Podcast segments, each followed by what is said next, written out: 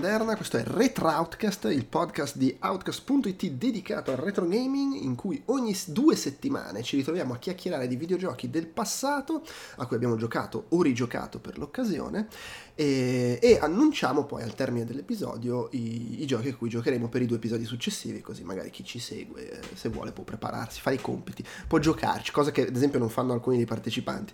Ma e, ehm, tra l'altro io invito sempre, se avete voglia di, eh, se, se, effettivamente qualcuno che ci segue gioca al gioco in attesa dell'episodio e c'ha voglia di dirci co- così, di raccontarci la sua esperienza, come, come gli è parso, vuole, volete scriverci a podcast.it o mandarci video, audio, quello dove pare, o ci cercate sui social su Outcast Live. Non fatelo. Eh, non fatelo, o fatelo, come, come, vi pare. Intanto peggio di Peduzzi non potrete essere. Eh. E, ehm, a proposito, oggi con me ci sono Andrea Peduzzi. Hola, hola. E Giuseppe Colaneri. Ciao.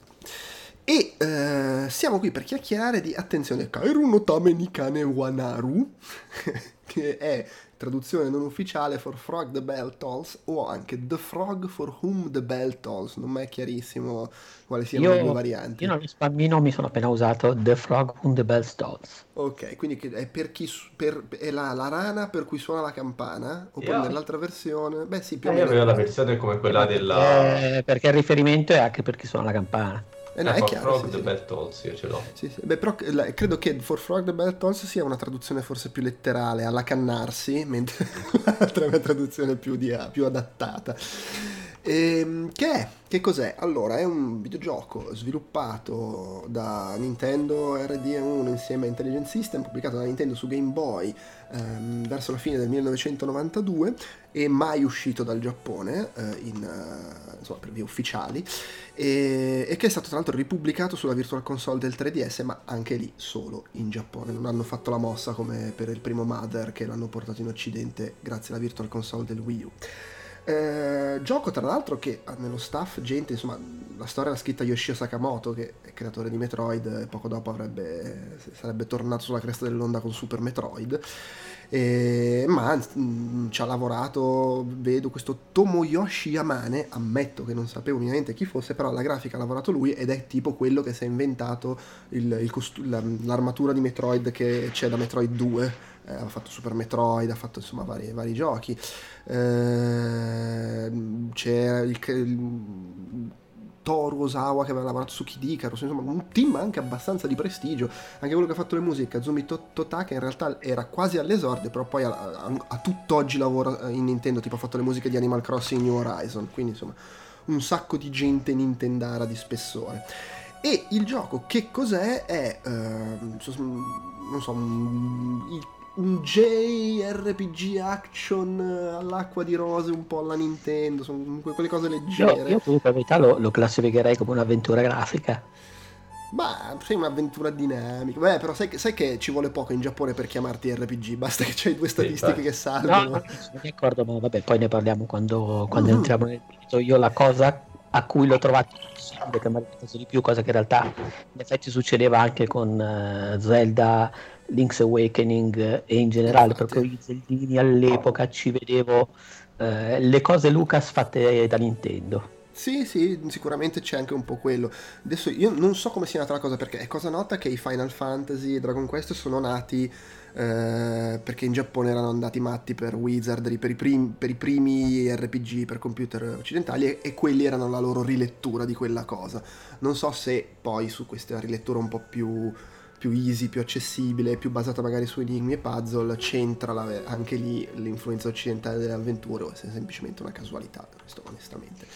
Non ne, non, non ne ho idea. Da, d'altro canto, se, se, se, Miyamoto dice che si era intrippato con Load Runner su NES che c'aveva lo scrolling eh, quando ha fatto Super Mario Bros., tutto è possibile.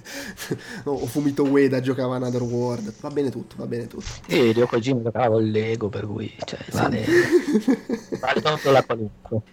Il gioco, in realtà, io è la classica cosa, l'ho vista menzionata su un qualche retro gamer, roba del genere, ma eh, l'ho proposto, insomma mi sembrava interessante perché poi ha questa caratteristica di essere un po' la prova generale per Link's Awakening, che tra l'altro è il primo gioco di cui abbiamo parlato in Retro Outcast.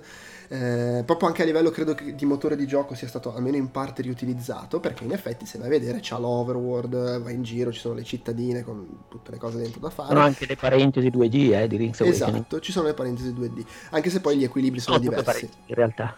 E infatti, sì, la cosa interessante è quella anche. Ma prima di entrare in dettaglio, giusto per sicurezza, voi lo conoscevate il gioco prima che ve lo proponessi per Retro Outcast? Io primissima volta. Ok. Il non l'avevo mai sentito nominare. Fantastico. Mi ero addirittura dimenticato, lo ammetto pubblicamente, che, che avrei dovuto registrare il podcast, per cui non ho, non ho problemi così. In effetti devo ammettere che, come si dice, non... È bellissimo da guardare dalla copertina, cioè proprio, nel senso, se guardate, se ve lo andate a cercare su Wikipedia e vi guardate la copertina, vi viene immediatamente voglia di giocarlo, perché comunque è proprio Pucci, però in effetti all'epoca non l'avevo mai sentito nominare, quindi ci sono arrivato così pulito. Ok, ok, vabbè, che, che ha, anche, anche, senso. Eh, io appunto l'avevo sentito nominare così, per cui quello, quello, che ci aveva giocato già un po' credo fosse Pacione, ma Pacione stasera non è con noi perché ci ha avuto grossa crisi. Eh, e quindi siamo noi tre. Il, dicevamo equilibri diversi perché? Perché allora in pratica il gioco ha questa cosa, innanzitutto che è molto rispetto a Zelda, che comunque anche quando fa il buffo tenta sempre di avere questo tono un po' epico. Il gioco è, mi sembra estremamente cazzaro. Non so se a voglia, voglia. Cioè, l'inizio con i due principi che stanno a rosicare perché vogliono tutte e due la stessa principessa, poi viene rapita, si, mena, si menano la Double Dragon, la salvo io, non la salvi tu.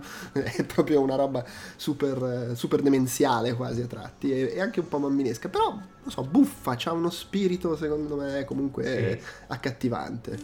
Quasi Beh. parodistico in certe parti secondo me. Beh, eh, più, più, che parodistico secondo me in alcuni momenti è proprio meta. E secondo me fa quello, cioè, quando dicevo Lucas non mi riferivo tanto alla meccanica, poi sì perché ci sono delle cose da fare, le missioni da compiere, tutte quelle cose lì, con una componente di combattimenti che francamente anche, anche, quella io non l'avevo mai vista, cioè sarà che sono, ho praticato poco il genere da ragazzino, però non, non avevo mai visto questo tipo di gestione dei combattimenti, poi magari ci arriviamo. E, e non ho mai giocato strategici, quindi probabilmente anche quello è, ha influito. Però dicevo, quando dicevo che ci vedevo una cosa Lucas, io ci vedevo un gioco che nei dialoghi, nella caratterizzazione dei personaggi usa quella stessa consapevolezza che secondo me utilizzavano eh, le avventure grafiche di Ron Gilbert piuttosto che The of the Tentacle, cioè giochi che sanno di essere videogiochi, che ci scherzano e ci buttano lì un sacco di riferimenti anche con la casa di produzione. E, e poi ha quell'umorismo lì che è molto simile e tra l'altro è anche un umorismo che mh, mm, in alcuni momenti mi ha ricordato anche tipo il Wit Park. Sì, sì, allora fermo restando che do per buono i testi che ho letto, poi magari si scopre che è tutto un'invenzione no, traduttore.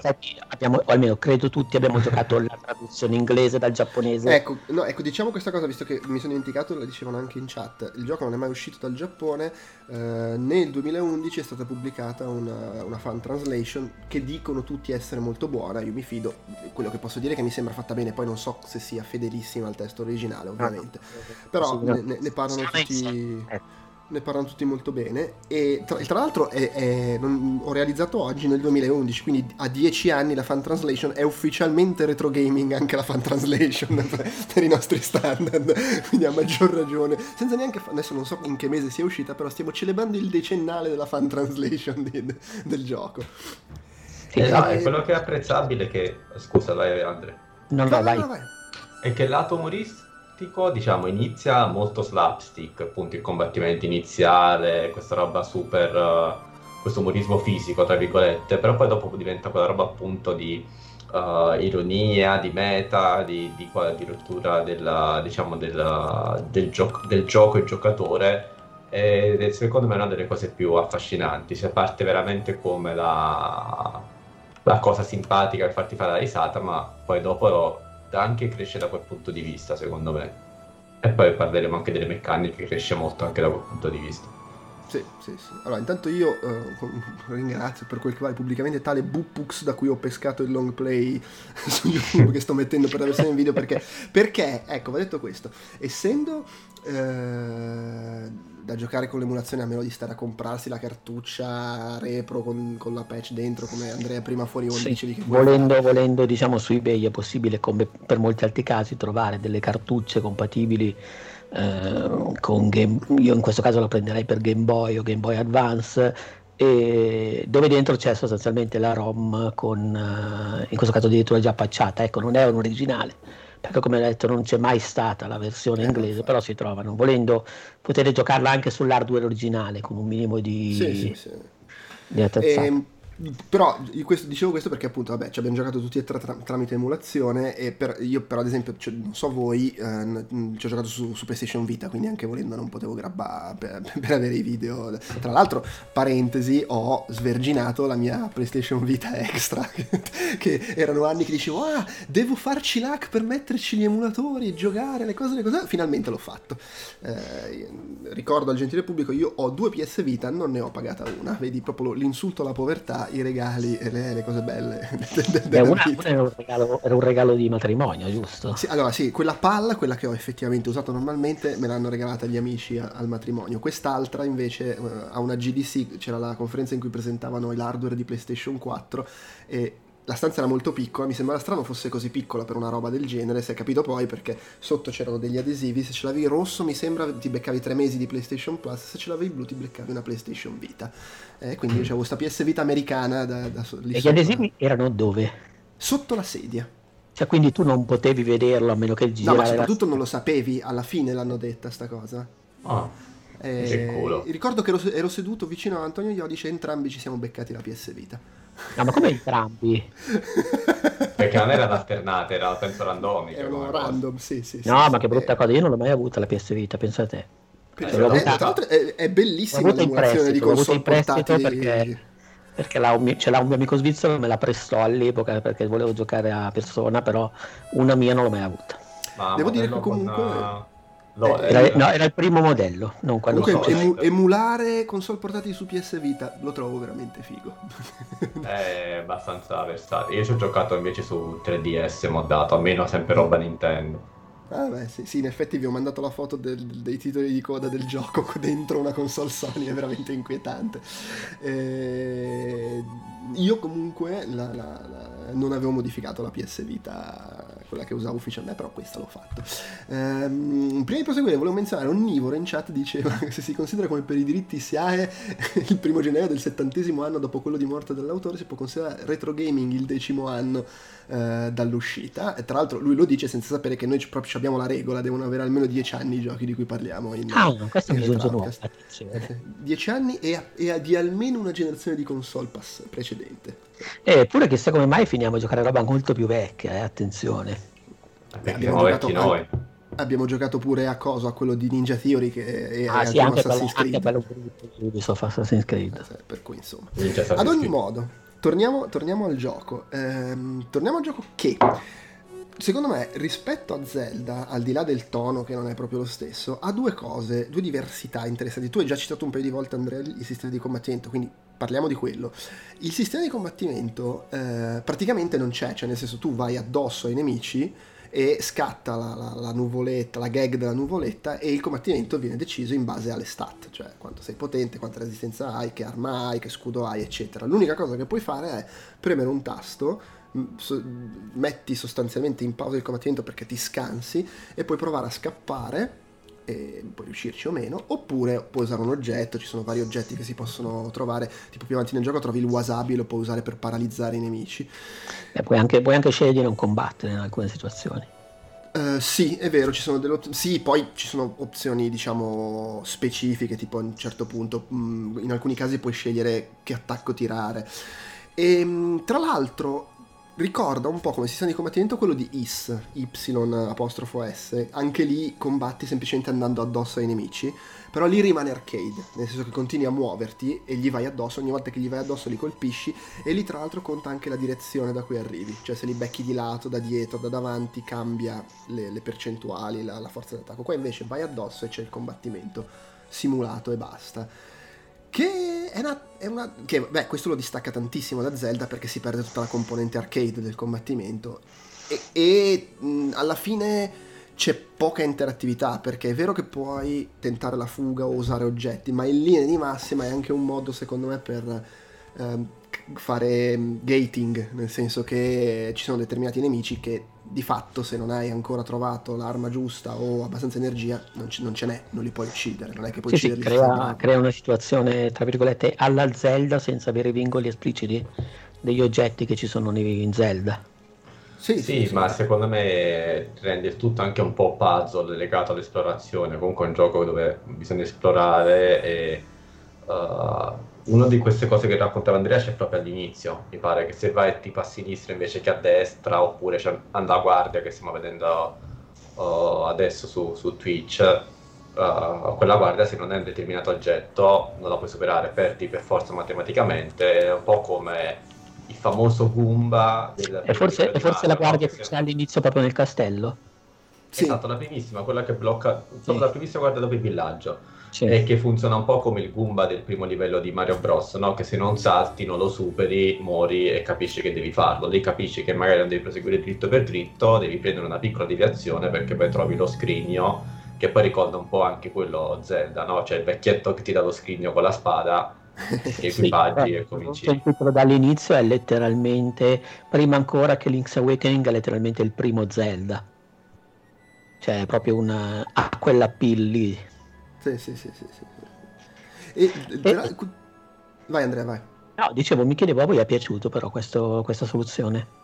All'inizio mi ha un po' spiazzato, eh, anche perché poi tra l'altro ho avuto un, un, momento, siccome io comunque avevo giocato ai primi tre IS e avevo in mente quel discorso là che contava la direzione, mi sono chiesto per un po' se pot- va- variava a seconda di come li colpivi. In realtà no, se non in casi specifici, tipo ci sono alcuni nemici che hanno delle cioè, non so, il porcospino o la lumaca che se si stanno coprendo gli vai addosso non, non scatta il combattimento e ti fai male, devi aspettare che, si, che, siano scoperti, a quel punto c'è il combattimento. Però insomma è tutto lì. Eh, sulla distanza non lo so, l'ho trovato gradevole perché poi alla fine eh, trovo che velocizzi le cose, nel senso nel momento in cui non vuoi fare il gioco arcade, alla fine sono combattimenti semi a turni, eh, tutto sommato in un gioco giapponese, quindi un gioco in cui va a finire devi fare grinding e roba del genere, c'è sempre quel rischio, eh, è un modo veloce per gestire i combattenti, vai, pa, pa, pa prosegui. Non lo so, a me, a me, non è dispiaciuto e non so se avrei necessariamente. Gli da, comunque gli dà un'identità particolare.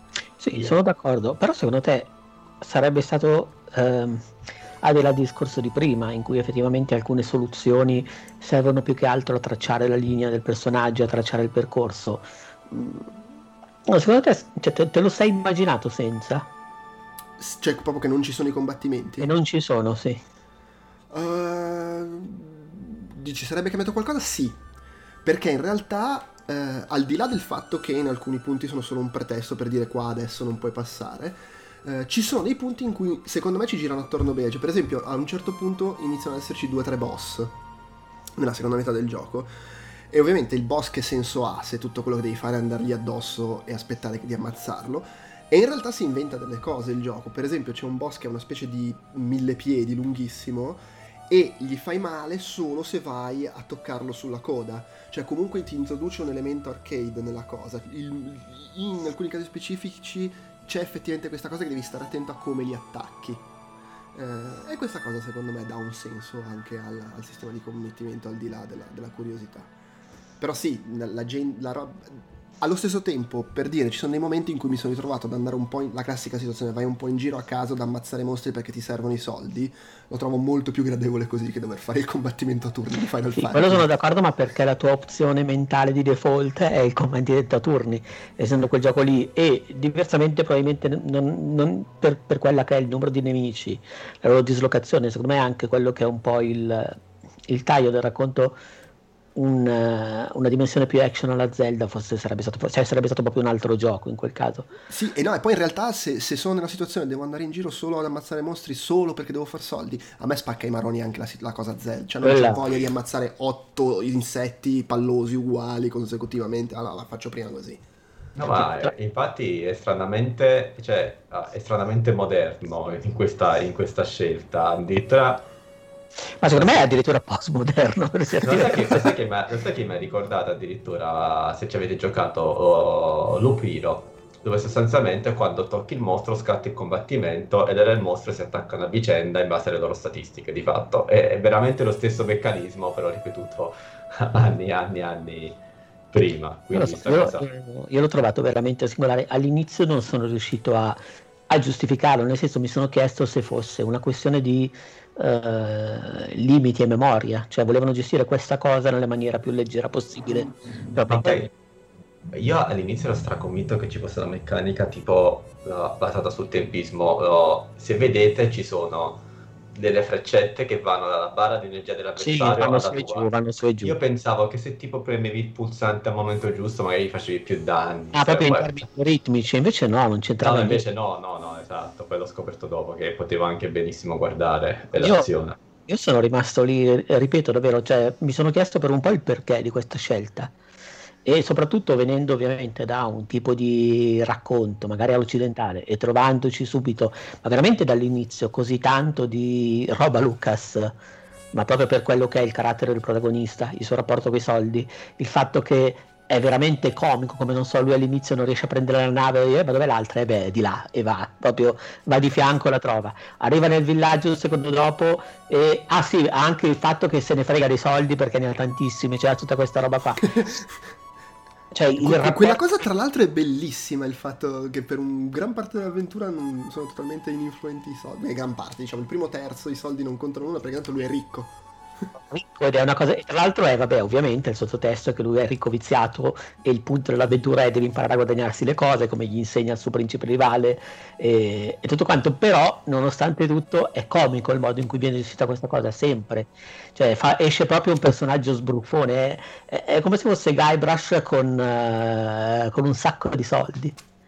Cioè, ed è per quello che vi dicevo, caspita, ma perché in Giappone Mm, devono utilizzare questo tipo di escamotage per costruire comunque tutto sommato una narrazione che è molto più vicina a un'avventura grafica piuttosto che a un action GDR o JRPG o qualunque, in qualunque modo lo vogliate chiamare, al di là degli scudi ogni tanto, cioè mi chiedevo se, uh, se proprio nella, nella forma mentis di quel tipo di, in quel momento particolare era inevitabile non rinunciare del tutto a una cosa piuttosto che rinunciarci e gestirla così. Ma sai, secondo me è, lì, lì, il pensiero è stato... Um, cioè, Nintendo comunque faceva già Zelda da un pezzo a quel punto. E il, il GDR di Nintendo era la roba d'azione. Beh, era, era, già uscito anche Final Fantasy 1, se non sbaglio. Sì, ma non era di Nintendo. Quello che sto pensando no, io, credo che, Nintendo, credo che l'idea qui fosse facciamo la nostra lettura, che è più leggibile, più chiara e più accessibile, eccetera di quella cosa lì, cioè di Final Fantasy, del gioco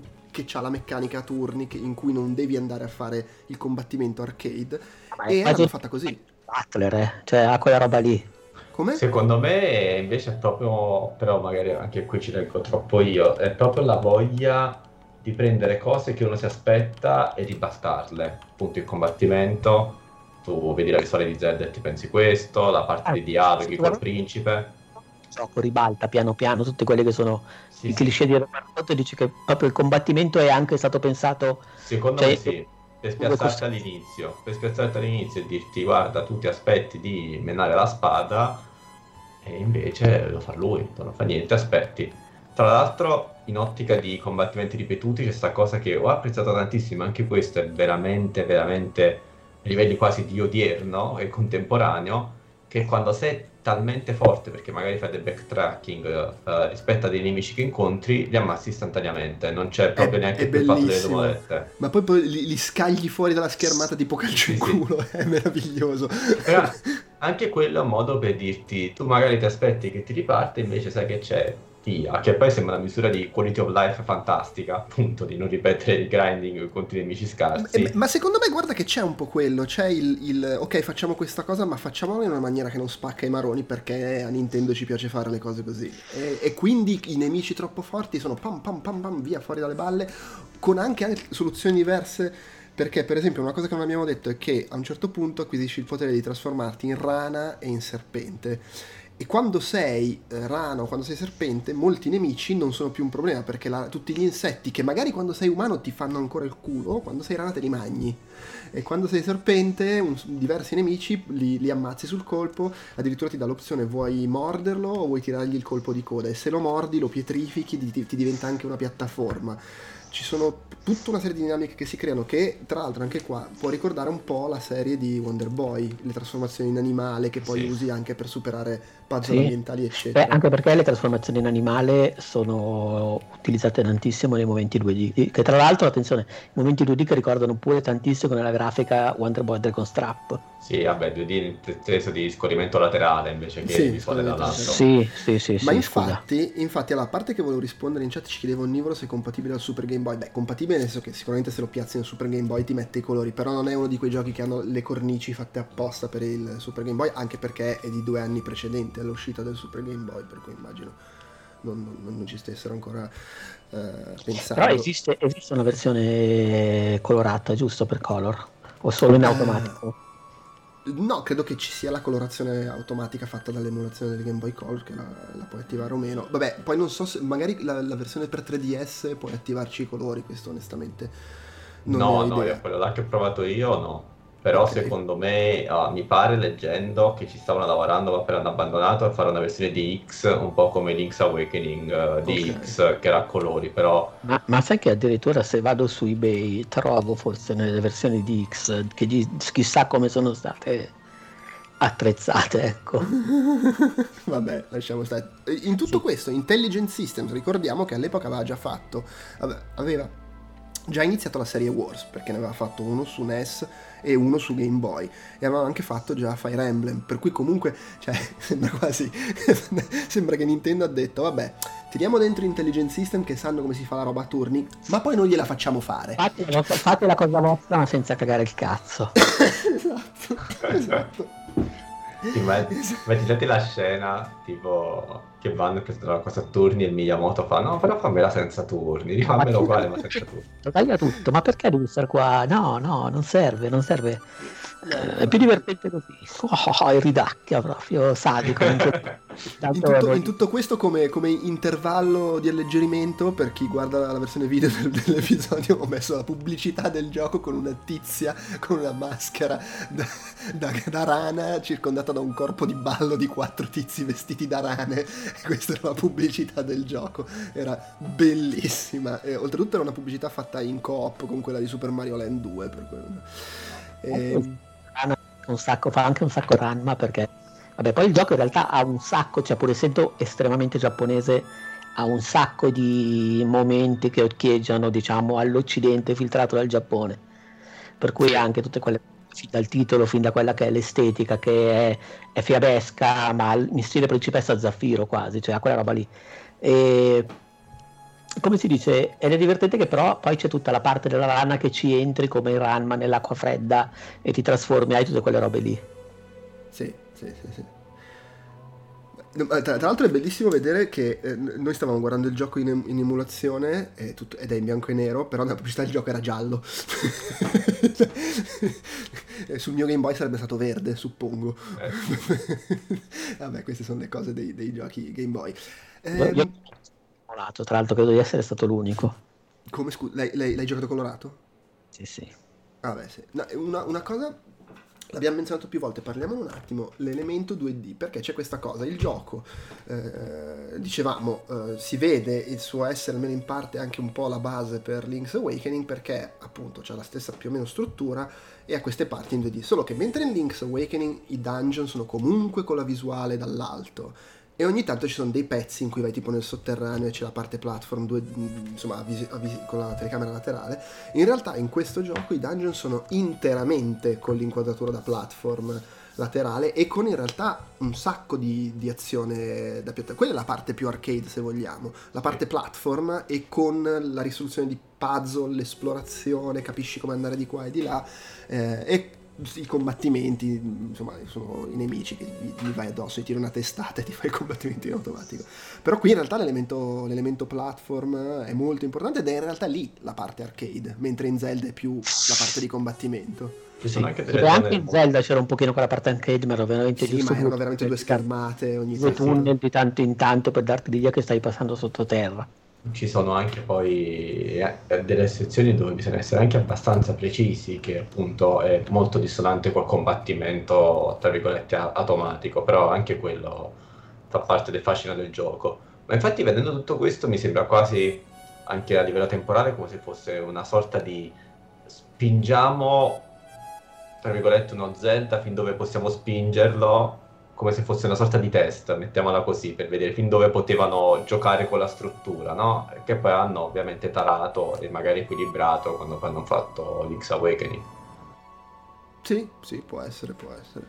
A voi è piaciuta la parte platform? Perché devo dire, era un pochino goffo su alcune cose, però secondo me era carina la struttura dei dungeon, soprattutto il castello, è veramente diventa, cioè ci torni tre o quattro volte visitando parti aggiuntive e- ed è veramente ampio, ci sono un sacco di cose da fare dentro. A, le- a me è piaciuta molto la verticalità di questi livelli, Sì. quindi il fatto appunto che sono articolati e tutto. Devo dire che alcune, proprio perché il gioco è tutto così fluido, diciamo nella parte di Overworld, che a volte vedere delle parti platform un po' stronzette e così via, uh, è come se un po' quasi spezzavano il ritmo, non lo so. Cioè, se questo gioco che scorre sempre liscio, là magari cadi, torni indietro, risali, riprovaci e così via. Non lo so, ma è proprio una questione di ritmo però ci sta comunque spezzare anche nell'ottica appunto di un gioco così tutto folle e particolare. Sì, Sì, beh, poi ogni tanto- No, vai, vai.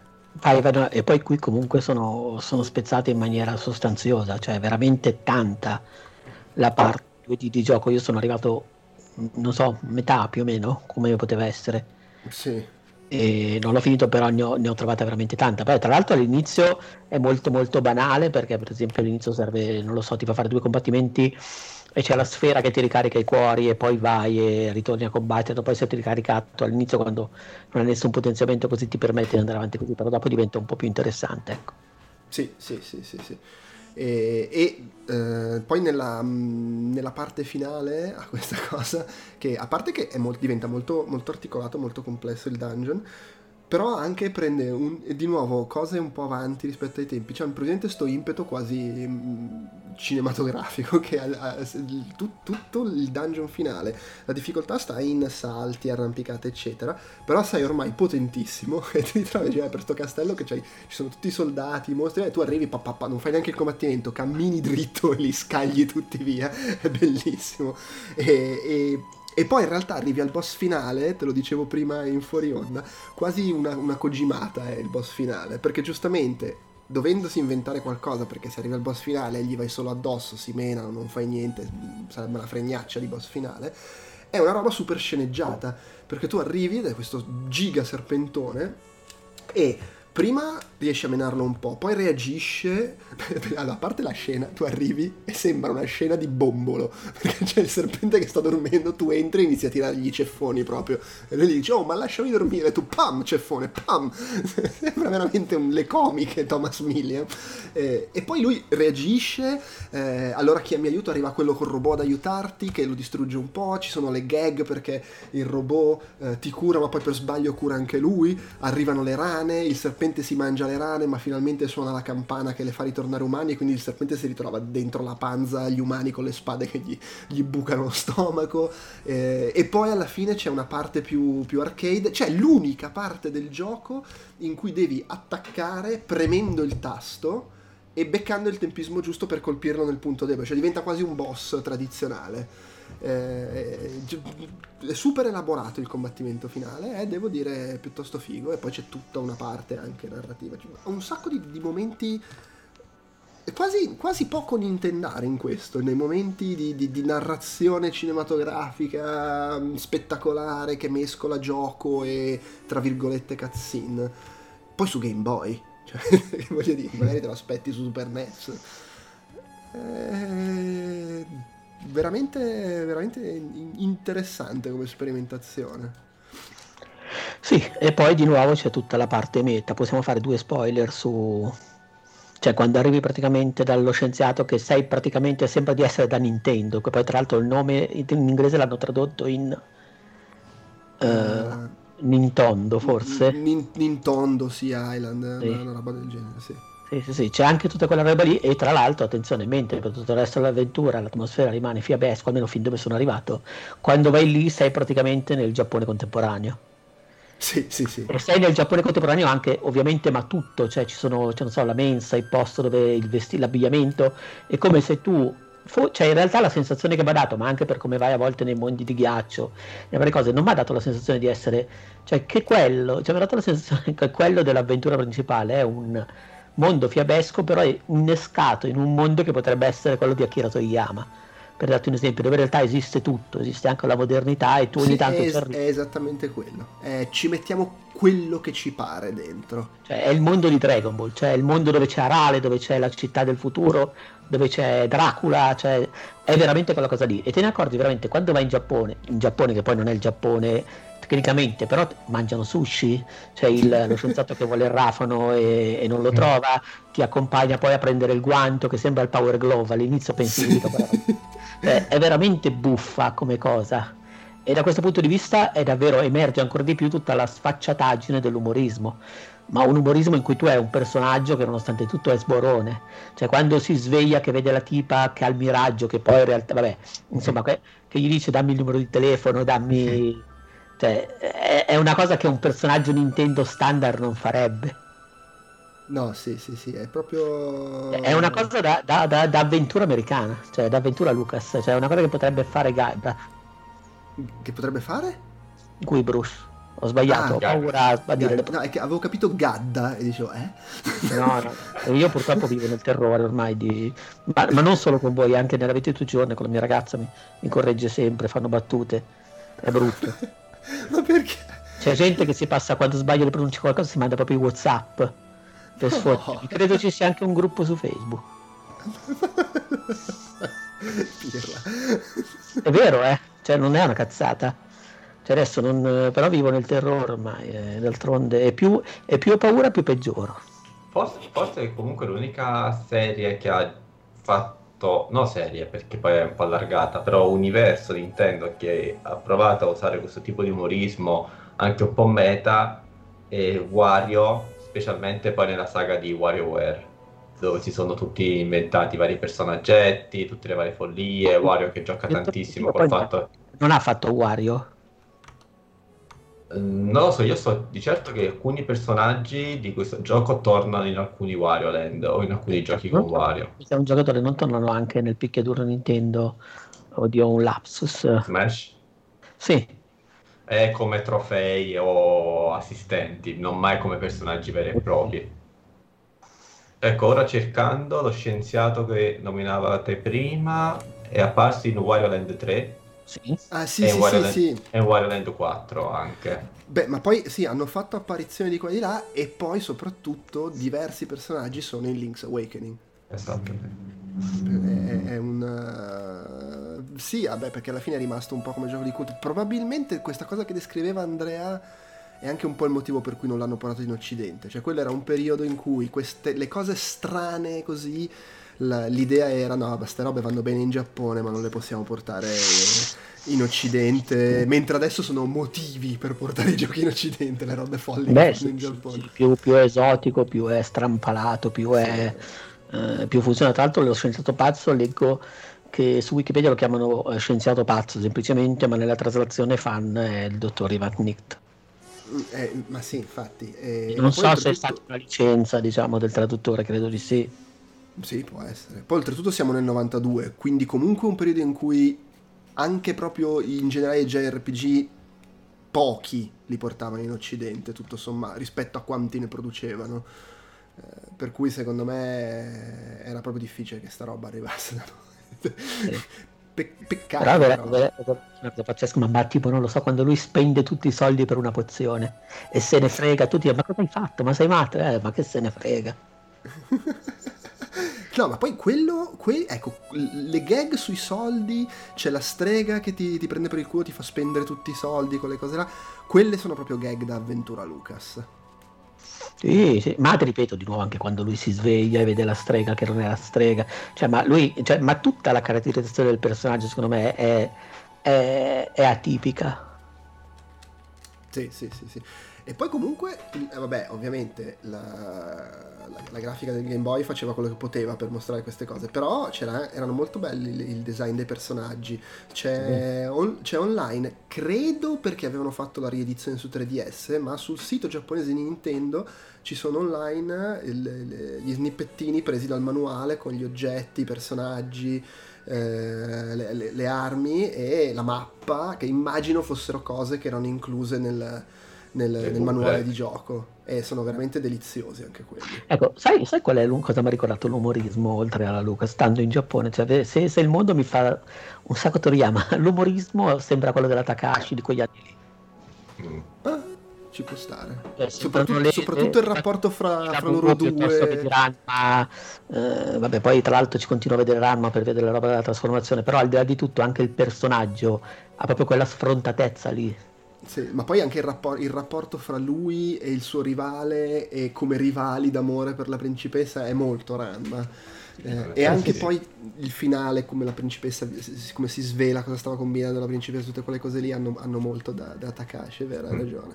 Mi dà, mi dà, quel taglio lì, eh. e sembra proprio davvero quel, la parte più umoristica e surreale del Giappone, che poi in realtà qua arrivava magari come animazione, ma non... Sì, sì, sì. Poi parliamo del 92, per cui effettivamente nel 92 anche qua di roba ne arrivava poca, per cui non eravamo nemmeno ancora abituati addirittura. Eh no, è vero, ma tra l'altro, ecco, a, a proposito di essere avanti, eh, in termini di quality of life, un termine molto, molto moderno, contemporaneo, eh, cioè per esempio, tu molto all'inizio, quasi all'inizio del gioco trovi sto, sto libro magico che quando lo usi dentro un dungeon ti porta all'uscita del dungeon, quando lo usi da, fuori ti porta nell'ultima città che hai visitato. Verso metà gioco eh, sblocchi la, mm, tutti i moli nelle varie città e a quel punto puoi usare le barche per spostarti sull'acqua e tagliare un sacco di, di strada. Cioè, quindi è, è, comunque un gioco che non, non, ti costringe a rifare strade inutilmente, è un gioco che ti lascia fare. Anche il sistema di salvataggio puoi salvare quando vuoi, c'ha il diario alla Resident Evil in cui prende appunti. L'unica roba veramente scomoda è il fatto che nei dungeon a volte ci sono delle cose che ti ammazzano sul colpo, tipo se caschi sugli spuntoni e quando muori rinasci cioè nell'ospedale nella città più vicina e quindi devi rifare tutto il dungeon fino a quel punto, un po' da palo onestamente. Però insomma rispetto, ad alt- cioè, rispetto a Final Fantasy VII cioè che, che sette anni dopo c'era un, un, un, punto di salvataggio ogni due ore eh, tutto sommato questo mi sembra amichevole. Eh sì.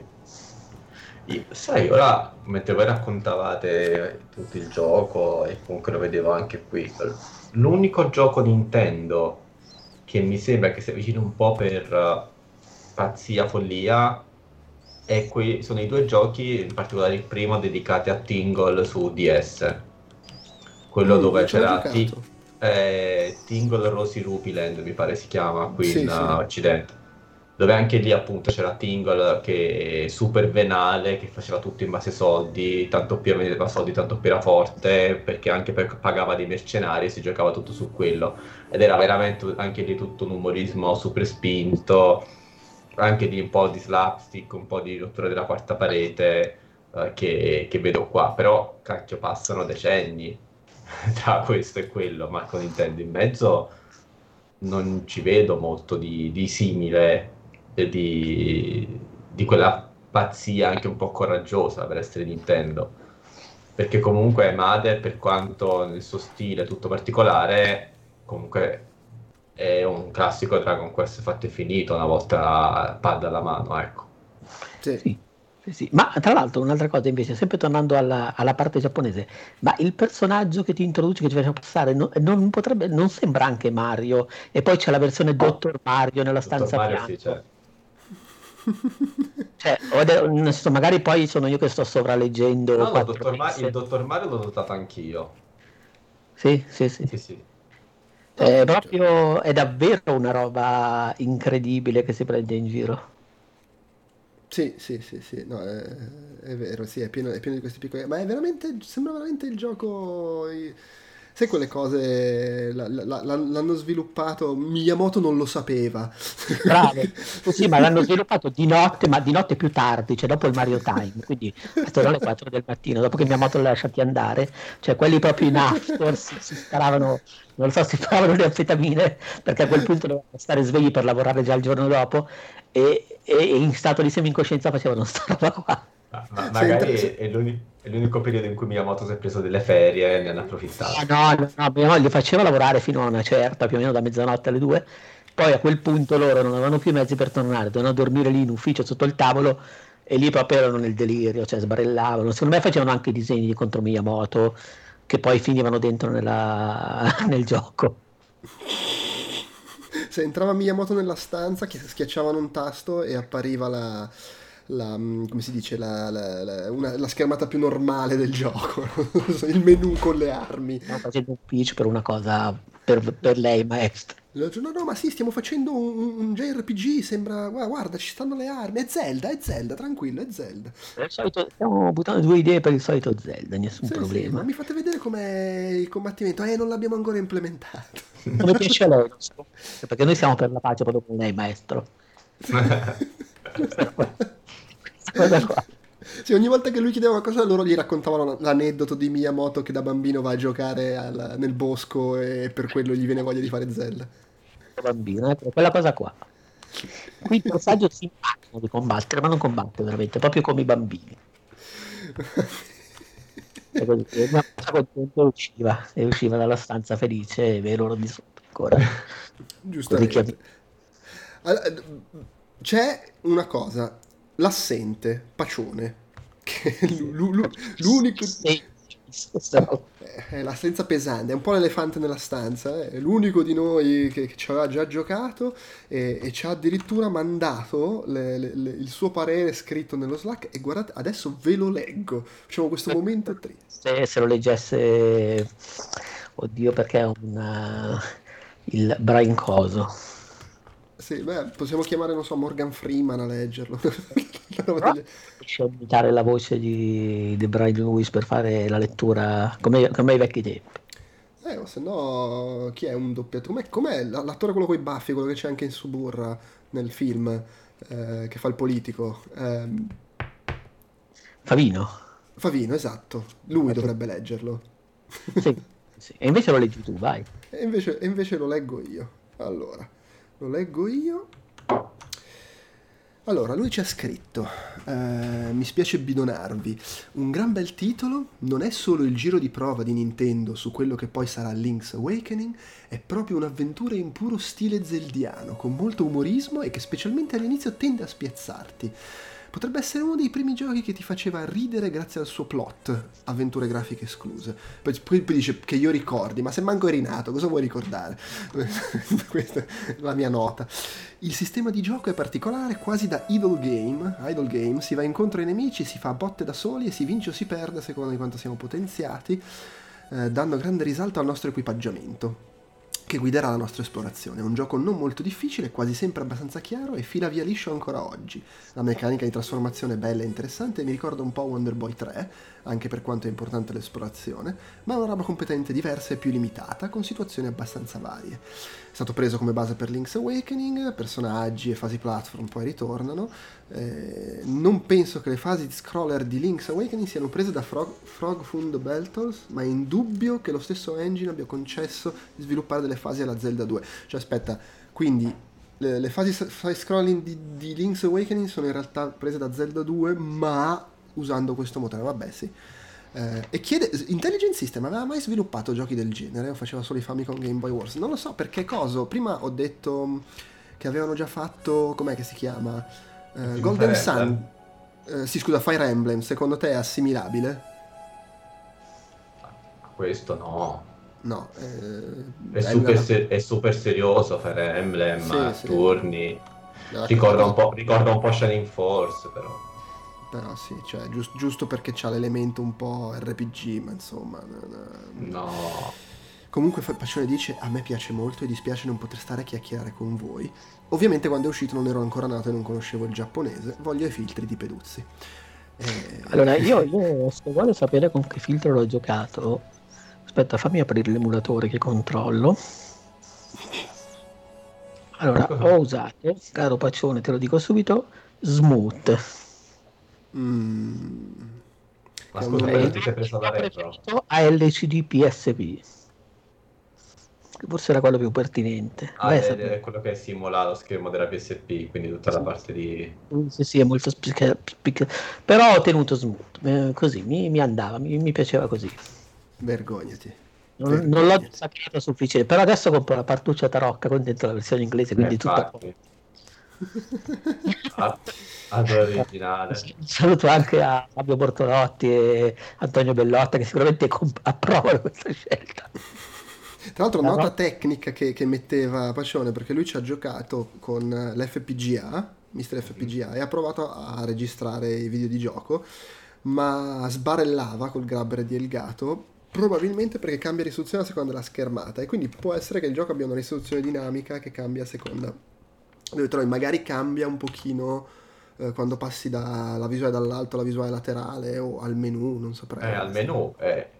Voi avete notato quelle, quella specie di glitch grafico ogni volta che vai nel menu che poi non capisco se è dovuta alla traduzione probabilmente. Eh, Secondo comunque... me è proprio un'animazione che fa... no?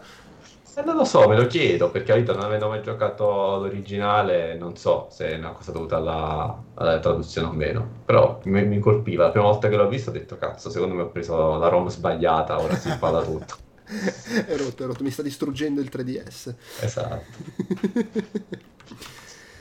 Va bene, uh, c'è altro che volete aggiungere? Mi sembra che l'abbiamo abbastanza, abbastanza sviscerato. Uh, sì, sì, sì, incredibilmente tra l'altro. ma, ma, tu, Giuseppe, l'hai finito? Non mi ricordo. Non ce l'ho fatta, settimana di merda questa. Eh, Quindi sono andato un bel po' avanti. Nonostante tutto, tu però Andrea l'hai finito su, su PSP. Sì, sì, l'ho finito, PS Vita, l'ho finito, l'ho finito proprio oggi pomeriggio. Quanto eh, però... c'è di tempo di gioco effettivo? 7-8 ore, una roba del genere. Va bene. Devo dire, dire la verità, è ho voglia di, di completarli e portarla avanti. Cioè, quel, allora, perché... La cartuccina tarocca come sottoscritto. eh, non ho più un Game Boy purtroppo, se no ci avrei pensato. Ma che poi è anche è relativamente breve. Uh, è anche questa cosa che uh, non ti guida necessariamente per mano, perché comunque è, è tendenzialmente abbastanza chiaro quello che devi fare però non è che ti dice sempre esplicitamente, cioè devi stare un attimino attento a capire dove sta questa cosa che ti sta suggerendo di, di andare a fare. Però in linea di massima è abbastanza difficile rimanere bloccati. Eh, per cui va via abbastanza liscio. Io alla fine questa cosa anche l'ho apprezzata perché comunque si sa che con i giochi giapponesi, anche solo in aria di gioco di ruolo, rischi di ritrovarti a dover fare 30 ore minimo. Io, io, ho una domanda per voi. Se, se l'aveste giocato all'epoca, Mm. Vi sarebbe piaciuto? È una bella domanda perché io all'epoca non credo di... Probabilmente all'epoca non giocavo ai, ai JRPG, nel senso gio- avevo giocato agli Zelda, a parte che vabbè io avevo console Sega a casa, però il Game Boy no ce l'avevo. Eh, però appunto giocavo magari agli Zelda, ma gli RPG, combattimenti a turni, quelle cose là, eh, li ho scoperti molto più tardi. E adesso che ci penso però avevo avuto un'esperienza del genere a Fantasy Star 2 su Mega Drive che era un'esperienza abbastanza traumatica tra l'altro perché lì veramente ogni mezzo centimetro c'era un combattimento sì. casuale eh, e mm, era subito subito era, era scattato il wow veramente bello questo gioco veramente due palle i combattimenti casuali Eh, però secondo me sì, mi sarebbe piaciuto perché alla fine aveva questa cosa che essendo simil Zelda in tante cose probabilmente me l'avrebbe reso molto comprensibile immediatamente e non era, non era pedante, non era palloso nel lato più combattimento a turni. Eh, probabilmente è l'unico... sarebbe stato... È, com'è che si chiama la, la droga quella che la, la, droga quella leggera che prendi e che ti agevola poi il passaggio alle droghe pesanti. Non, non mi viene la droga. Eh, secondo me avrebbe funzionato abbastanza bene come, come droga di passaggio. E te, Andre? Io devo dire che probabilmente il mondo di gioco mi avrebbe intrigato, ma, ma dall'altro mh, mm, avrei trovato talmente...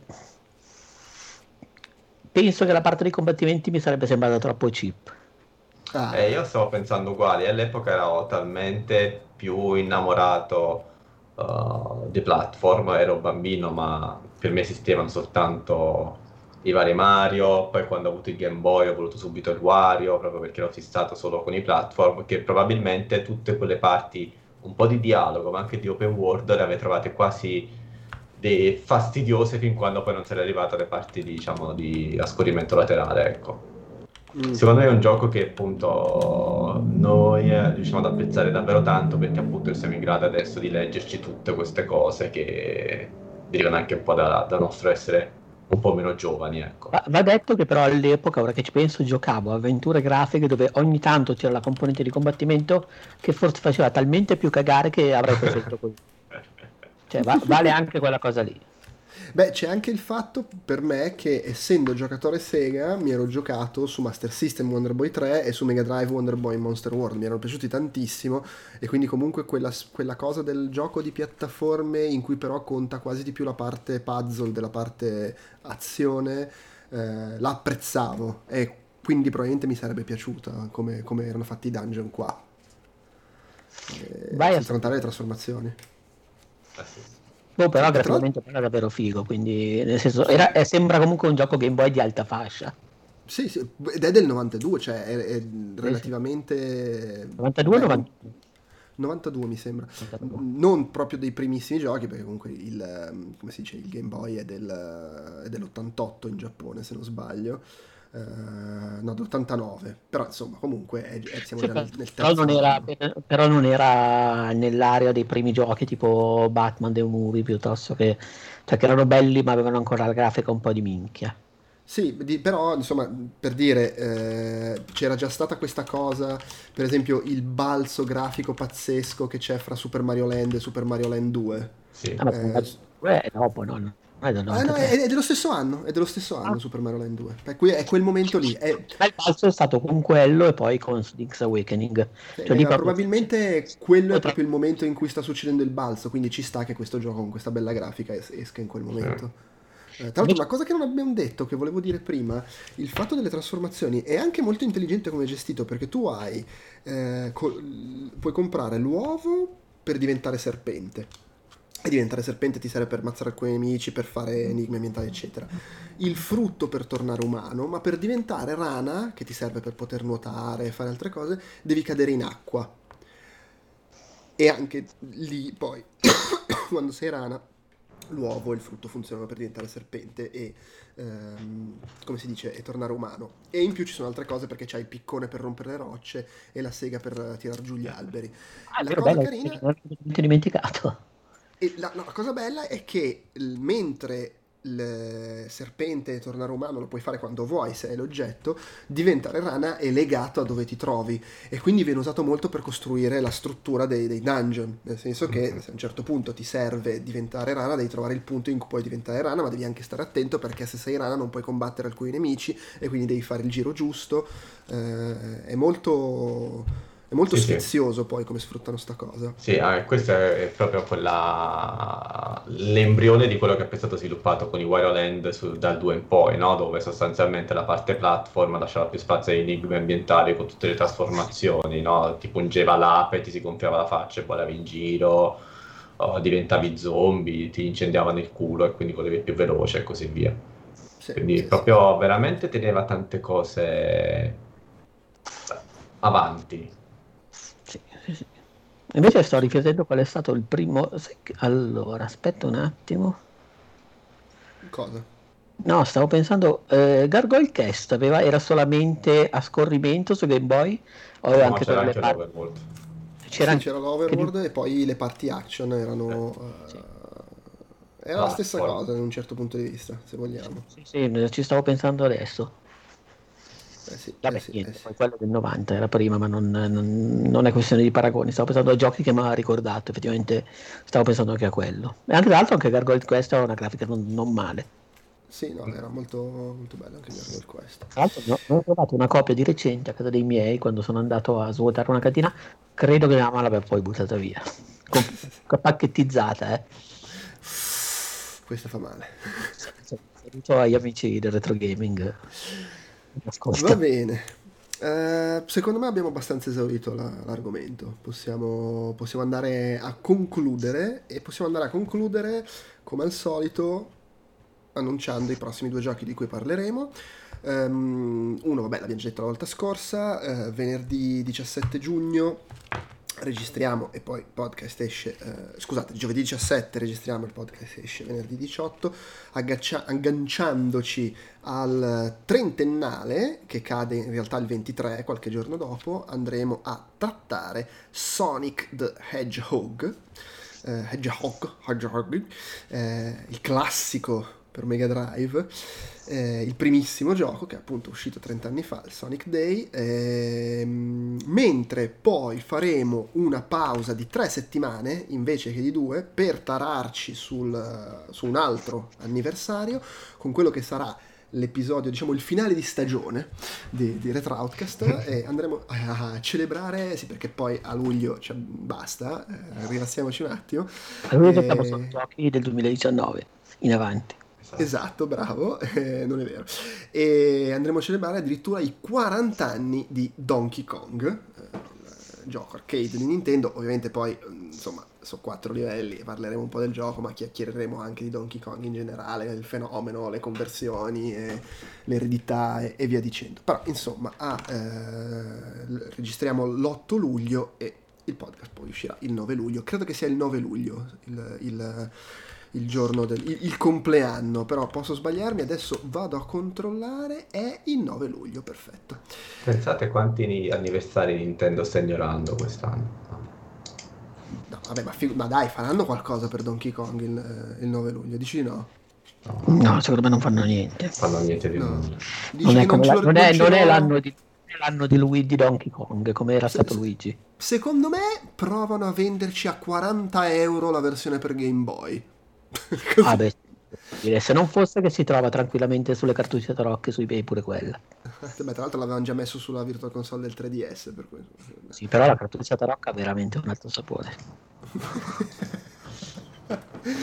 Va bene, uh, direi che uh, per, per, oggi è tutto. Un grazie a chi ci ha ascoltati e guardati fino qui anche in diretta sul canale su Twitch. Grazie a voi due, Andrea e Giuseppe e alla prossima a fra due settimane con il porcospino blu di Sega. Ciao. Ciao. Ciao.